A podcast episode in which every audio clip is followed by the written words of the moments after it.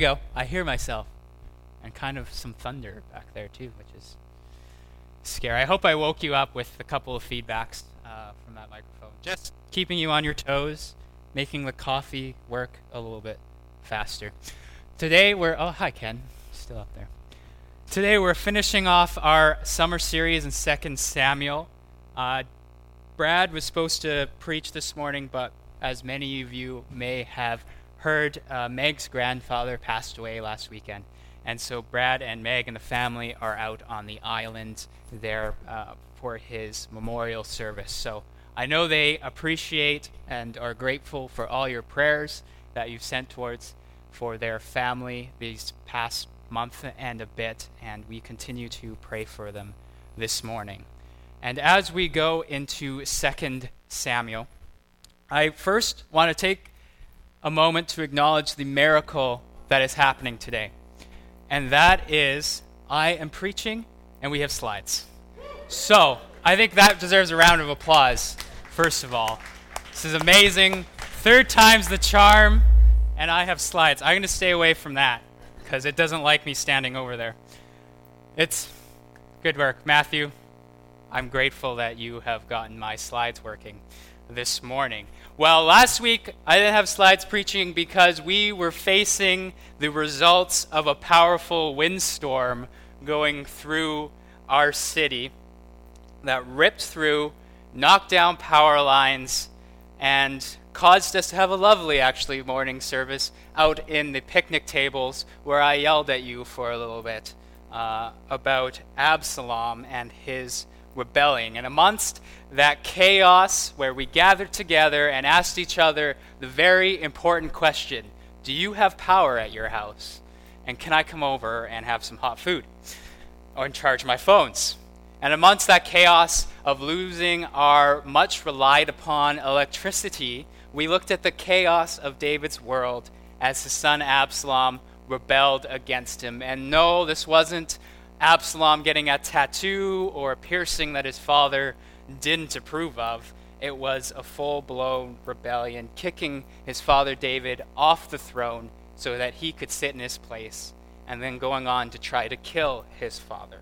But the vanity and the self centeredness of Absalom caused him to be influenced to face David's army head on, with he himself leading the army out. And the result of this was Absalom hanging like a pinata from a tree, quite humiliated, uh, and then caused him to die as he was fleeing from battle. And then, so we see in the next chapter, David returns to Jerusalem mourning and grieving his son. And then the next few chapters starts describing his battle with the Philistines and the feats of his mighty men. And then we now come where we are finishing off 2 Samuel today in the last chapter, chapter 24. So if you have your Bibles, you can open to 2 Samuel 24 or open it on your Bible apps or look at the lovely slides that are working. All right. And we see here that David is going to sin against God once more. And we're starting in verse 1 because that's a good place to start. Once again, the anger of the Lord burned against Israel, and he caused David to harm them by taking a census. Go and count the people of Israel and Judah, the Lord told him. So the king said to Joab and the commanders of the army, Take a census of all the tribes of Israel, from Dan in the north to Beersheba in the south, so I may know how many people there are. But Joab replied to the king, May the Lord your God let you live to see a hundred times as many people as there are now. But why, my lord, the king, do you want to do this? But the king insisted that they take the census, so Joab and the commanders of the army went out to count the people of Israel. We see right away that God is angry with Israel. We don't know why he's angry because it doesn't specifically say why, but we can figure it out by looking at what's going to happen in the rest of this chapter. And we see that David, God tells David to go and count the people of Israel and Judah. And so the question that arises here is Did God tell David to sin so that he could punish David? Because that doesn't seem like a very fair thing to do. Well, we have to say that God doesn't tempt people to do anything. So we couldn't call him a God of justice, a just God, if he says, Go do this. Oh, you did that. That's bad. I'm going to punish you. That wouldn't be very fair. We don't see a fair father tell his child, Go knock that vase off the table. And when the child goes and knocks it off and it breaks, punishes the child for doing what he told him to do. That's not very fair. What's happening here is Scripture often describes God as doing something that he merely just allows to happen. In fact, in Chronicles telling of the story in 1 Chronicles 21, it says that Satan rose up and against Israel and caused David to take a census of the people of Israel. God is merely removing his presence and his hand from David so that Satan can come in and tempt him. It's much like in the book of Job, where God and Job are having this conversation. No, God and Satan are having this conversation. Picked up on that little mistake there. God and Satan are having this conversation, and God's just bragging about Job. Have you seen my servant Job, how righteous and how amazing Job is? And Satan tells him, Well, if you removed your hand of protection and let me take a shot at him, he's going to curse you to your face. It's like that situation. God removed his hand from Job so that Satan could come and tempt him. God is removing his hand from David so that Satan can come and tempt him to take a census. It's still David's choice to do the census. He could hear that temptation from Satan and say, No, I'm not going to do that, or say yes, which he does. And so God isn't forcing him to do something and then punishing him for doing that thing. And Joab argues with David about this, but David's word goes, and so Joab and the commanders go off and Stoughton start counting the people. And Joab takes quite a journey. He starts by going over the Jordan River to that little city of Aroer. Here's where the pronunciation is going to be very fun. And from there, he travels up north to Jazer, and he hangs out in there for a little bit. And after that, he's going to travel up to Gilead. No, there we go. We got. And then the next one, he goes to Gilead, follow the blue line. And then he's going to travel way up north to Dan before hitting the coast on Sidon, down to Tyre, and then making the long trek all the way down to Beersheba. And then it goes back to Jerusalem. Now that's the path that it describes. That's all the cities they list in there, but that's not all the cities in Israel. He's got to count all of Israel. In fact, I took out a bunch of the cities. I had to erase them so it wouldn't be so confusing on this map. And so as we go to the next slide, that is a bunch of the cities that I erased. And that's not even, again, all the cities in Israel because they have people all over the place. And so Joab's path, since he has to count everyone, looks a little bit more like this next slide, and where he's just going all over the map.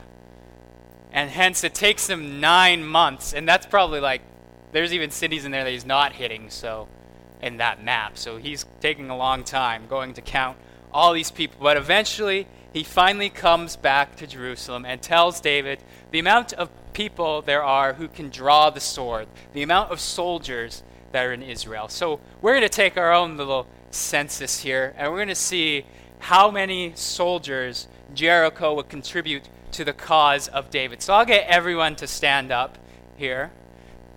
Do a little stretch. I know you probably haven't been sitting that long since we just had Coffee and Connection. But we're going to start eliminating some people who can't be in the army. So if you're in David's army of Israel, one of the first rules is you can't be a woman. So if you are a female, you can sit down. I'm sorry. You are not allowed to fight in David's army. The next one is the age limits. So scripture says that you have to be 20 years old at least to be able to fight in the army.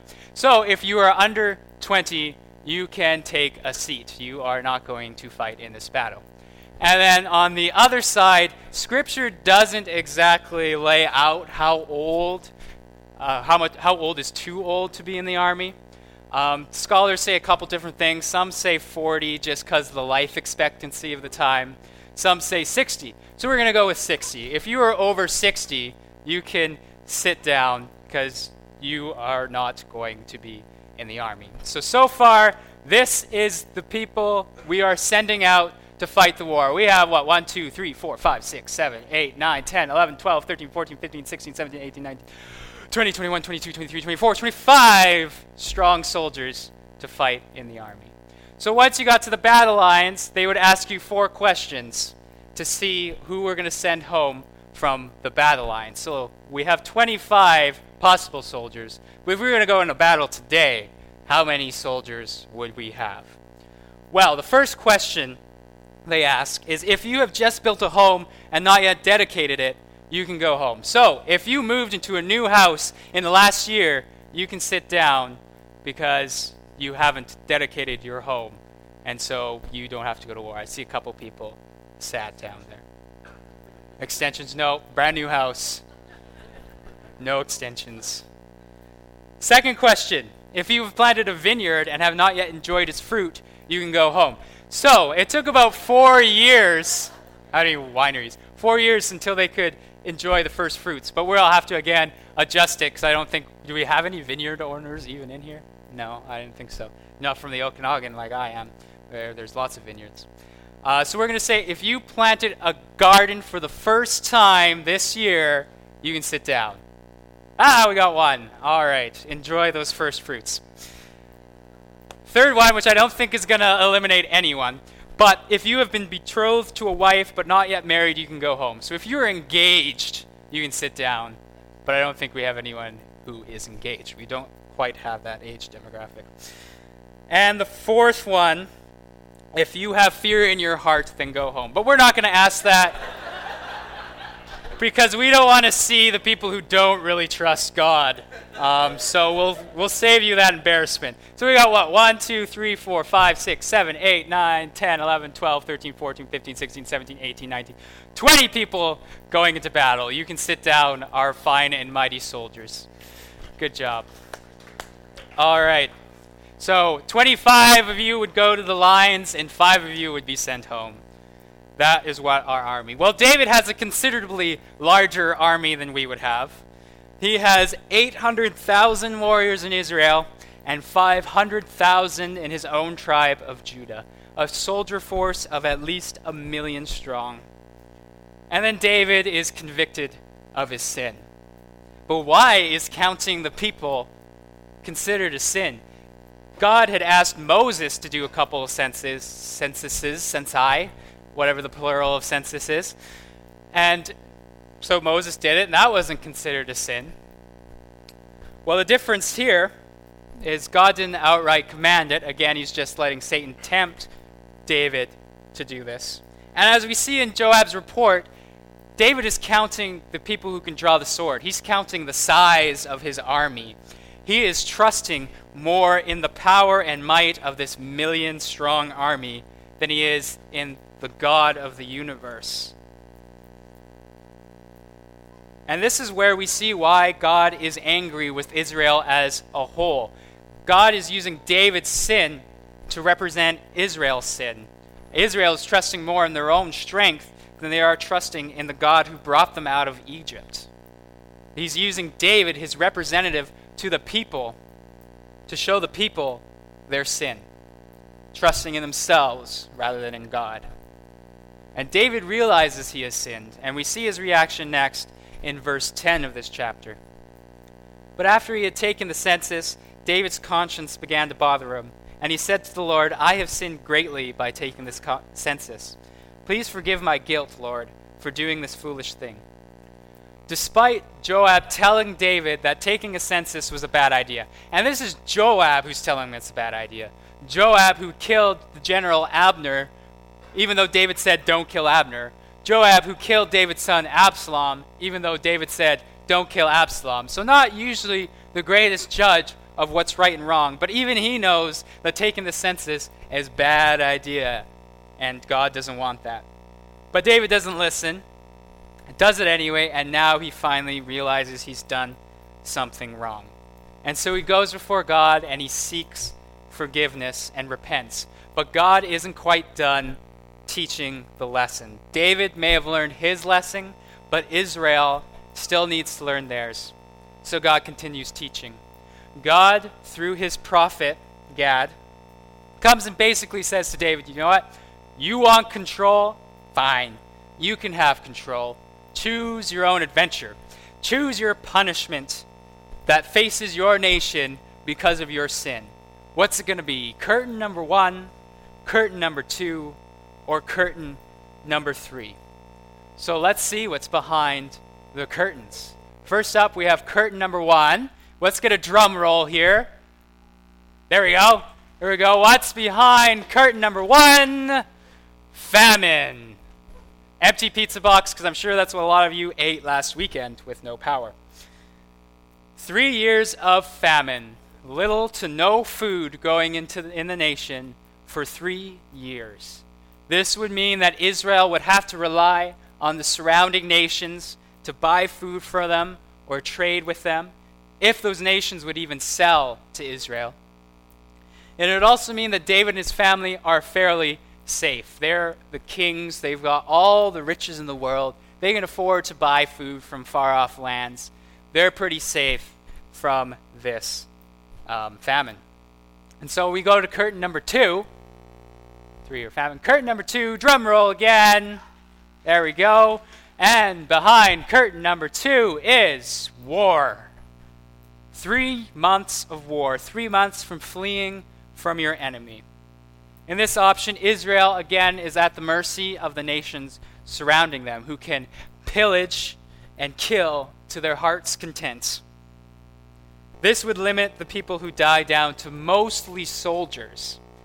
And again, David would be pretty safe because he has the soldiers and the bodyguards to protect him. And as we saw last weekend, hundreds and thousands of soldiers were willing to lay down their lives for David, and now he's got an army of a million strong to protect him. So he is, again, fairly safe from this one. And finally, we have curtain number three. Last drum roll here. And behind curtain number three is plague. Three days of plague. The one that David picks, curtain number three. Here they are at the mercy of God. It is administered solely through God. They don't have to worry about any people. It's God picking who's going to have the plague. Secondly, it's the shortest period of time. It's only three days rather than three months or three years. And lastly, nobody is safe from this one, not even David or his family. Anyone could catch the plague. And David has shown that he's truly repented of his sin by selecting curtain number three, three days of plague.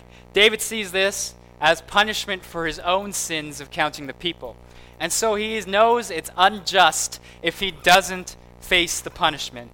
And so he chooses the one that can affect him and his family, the plague. And it also shows his full repentance by picking that. And he picks this plague by saying, Let us fall into the hands of the Lord, for his mercy is great. Do not let me fall into human hands. He is no longer trusting in his own strength, but in the mercy of God. His sin was not trusting God. He repents of that and now fully trusts God. He could use his own strength and riches to survive the famine or the war with his million soldiers, but the plague, he's trusting in God to be merciful and let him survive this disease. That is repentance. Not saying sorry and then only to do the same thing again later, but actively rejecting the sin that you have done and not going back. Not saying, sorry, I didn't trust you, God, and then relying on your own strength to face the consequences of your sin. But saying, I'm sorry, God, I didn't trust you. I put my life into your hands. If you kill me with plague, then you kill me with plague. If I survive, I survive. I trust you fully. David's made his choice, and the punishment begins in verse 15 to 16. So the Lord sent a plague upon Israel that morning, and it lasted for three days. A total of 70,000 people died throughout the nation, from Dan in the north to Beersheba in the south. But as the angel was preparing to destroy Jerusalem, the Lord relented and said to the death angel, Stop, that is enough. At that moment, the angel of the Lord was by the threshing floor of Araunah the Jebusite. We say David put his faith in the right place. Yes, 70,000 people died because of the sins of Israel. But Jerusalem, who deserved to be destroyed like Sodom and Gomorrah for their sins, God spares and is merciful. He relents. David sees the angel delivering the punishment and he cries out on behalf of his nation, thinking again that this is only for his own sins. And he says, I am the one who sinned and done wrong. But these people are as innocent as sheep. What have they done wrong? Let your anger fall against me and my family. David again is thinking only that this is his punishment for the sin, his sins, pleads for his people, and asks God to stop the punishment and to punish him for what he's done. But David has already repented, and God has already forgave him. David, realizing he sinned, asked for forgiveness, and then trusted fully in God, and so God forgave him and delivered him from that punishment of plague that he deserved. And God responds to David's plea for the people and tells him, Build an altar on this threshing floor where this angel didn't destroy Israel and put your sacrifices on them. And so this threshing floor belongs to this guy named Araunah. And Araunah sees David and his men coming. He's like, oh, here comes the king and his posse. I wonder what he wants. And so he goes out, bows down before him, and they have this conversation. Why have you come, my lord the king? Araunah asked David. David replied, I have come to buy your threshing floor and to build an altar to the Lord there, so that he will stop the plague. Take it, my lord the king, and use it as you wish, Araunah said to David. Here are the oxen for the burnt offering, and you can use the threshing boards and yoke, ox yokes for wood to build the fire on the altar. I will give it all to you, your majesty, and may the Lord your God accept your sacrifice. But the king replied to Araunah, No, I insist on buying it, for I will not present burnt offerings to my lord that cost me nothing. So David paid him fifty pieces of silver for the threshing floor and the oxen. David is again giving the opportunity to escape punishment for his sin. First, he's offered the three choices of punishment two that he's safe from, one that he's not safe from, and he picks the one that he's not safe from, thinking he's going to get punished. But he doesn't get the plague. And then so he goes to sacrifice, and he's offered the sacrifice uh, things for free that he can just do, which doesn't really work because it's a sacrifice. You have to sacrifice something. And if he's just taking Araunah's oxen and burning them, he's not. He's Araunah's sacrificing. David's not sacrificing. But he pays full price for it. You say, not, it's not going to cost me anything, this sin or this sacrifice. I'm going to pay you for it. With 50 pieces of silver, which with silver's plunging prices is only about 260 bucks today. But like two years ago was like $500. So it was probably pretty costly back then. And so he builds this offer, uh, altar and offers these burnt offerings for the atonement of sin. Perhaps thinking that he's atoning his own sin, but again, he's already been forgiven. He's actually sacrificing for the atonement, the forgiveness of Israel's sins. And he also offers a peace offering, a worship offering to God. And with those offerings, the plague stops and Israel's sins are forgiven.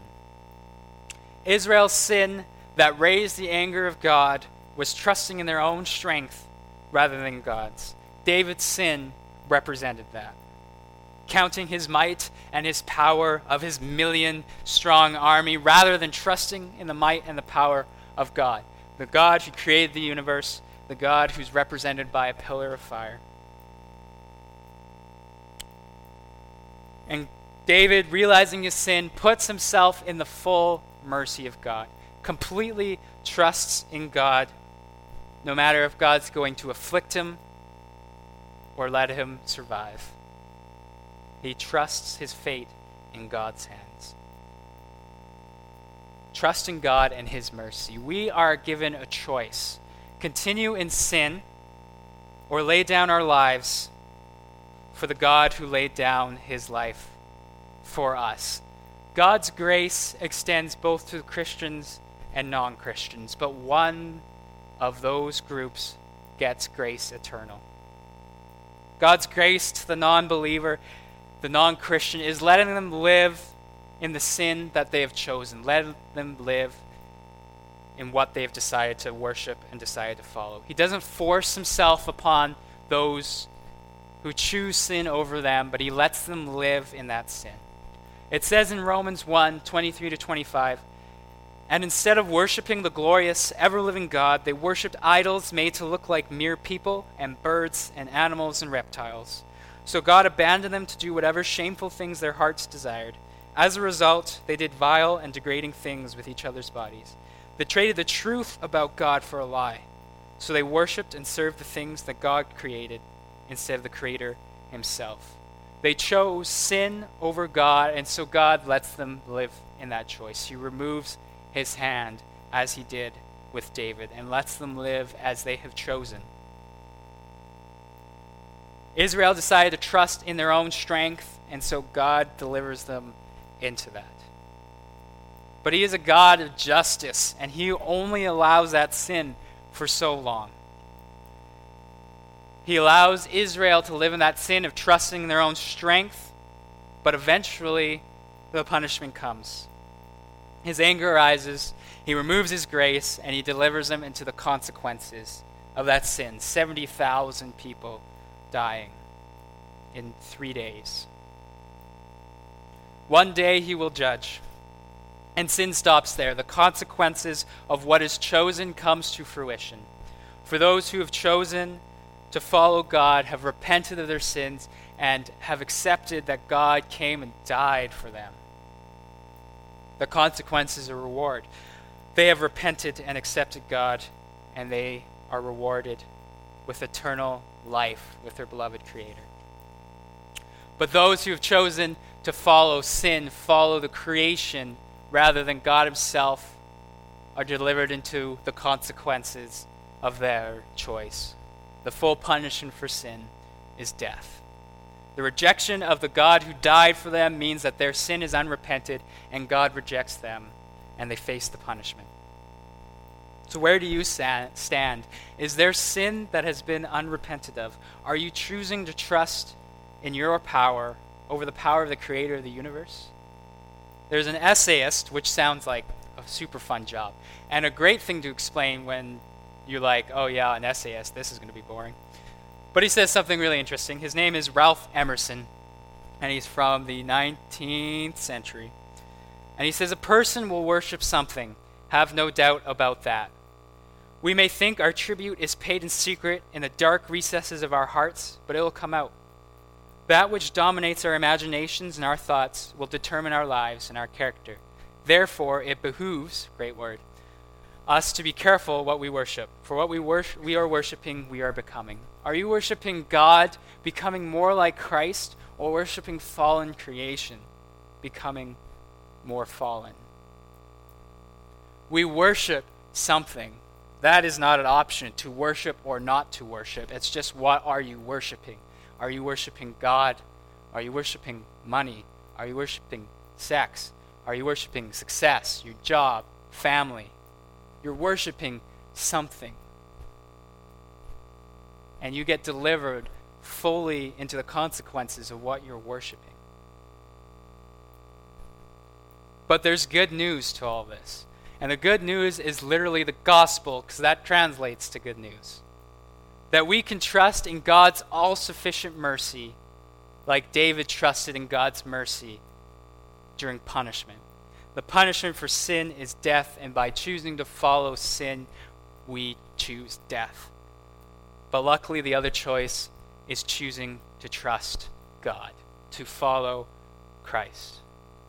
Laying down the life of sin that you have lived, dying to it, and being raised in Christ. For in Christ is our salvation. He is our burnt offering that stops the plague. God, in His great mercy, came as mere man and died on the cross so that sin would no longer have a hold on us. He died on the cross, took our sin to the grave, and left it there as He rose again three days later so we could have eternal life. That is the good news. Do you trust in your own efforts, efforts that will never lead to righteousness, but only lead to death? Or do you trust in the mercy of God? The God who came and died so that if you choose to follow him, you have life. He lived the righteous life that our own efforts could never live. And died even though he didn't deserve it, so that we don't have to. It's a choice. What are you going to choose? Which path are you going to take? Choose your own adventure. What are you worshiping? What are you following? What are you becoming? We're going to take this time now as the worship team's going to come up and to reflect on those things. What am I worshiping in my life? What sins are there that's blocking me from fully worshiping God? Have you accepted Christ and his sacrifice for you? We're going to have response teams on the side. Katie will be on one side, and I'll be on the other. And we're here to pray for you, praying through any of the struggles you're facing, the sins perhaps that are unrepented of. So take this time during our worship to, to praise our merciful God who died for us. Reflect on your life. What are you worshiping? And feel free to come and visit either one of us on the side so we can pray for you here.